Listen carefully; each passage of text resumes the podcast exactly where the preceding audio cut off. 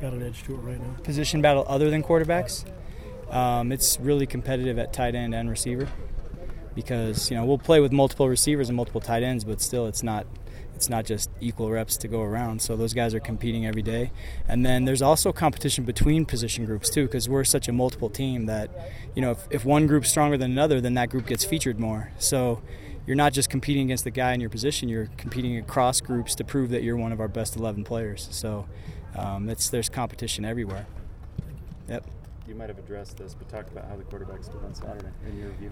Um, they played well. I thought they were efficient. We had zero turnovers, which was a big deal. That, that was that was a huge point of emphasis all spring, and it will continue to be.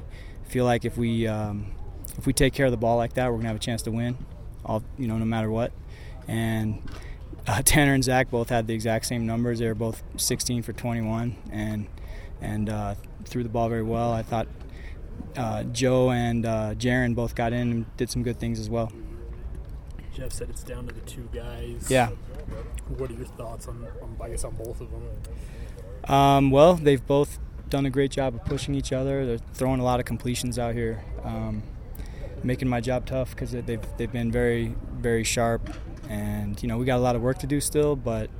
Um, I'm impressed with both of them. I'm impressed with, with the way they push each other and the way they work together and uh, and that, that goes for the whole group. I mean, we've got we've got a good group of quarterbacks. What are you going to be focusing on the most for the next couple days for those two? Uh, the next few days is really just you know 90 something percent of our offense is in, so now it's just really refining every all the details of these plays. You know, just getting through our reads quicker, getting the ball out of our hands quicker. That's you know not turning the ball over was, is number one, and now the next thing is is to get it out of our hands. You know, we don't want to be a team that takes sacks. We're gonna we're gonna get rid of it quick. We're gonna find the open man, and and um, so that's the that's the next step is just speed up our reads, and uh, you know we've got good players around us. We want to let those guys do the work.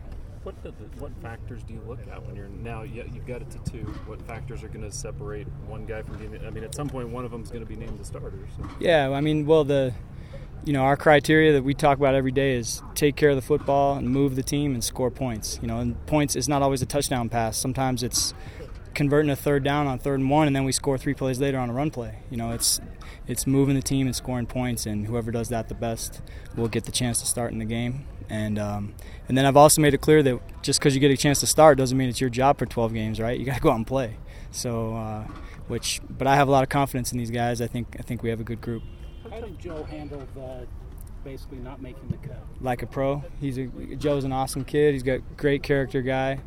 Um, he he can't say enough good things about him, and Joe's a good player. And I I, I know we could win games with Joe as well. I just uh, feel like Tanner and Zach have had a little edge over him thus far.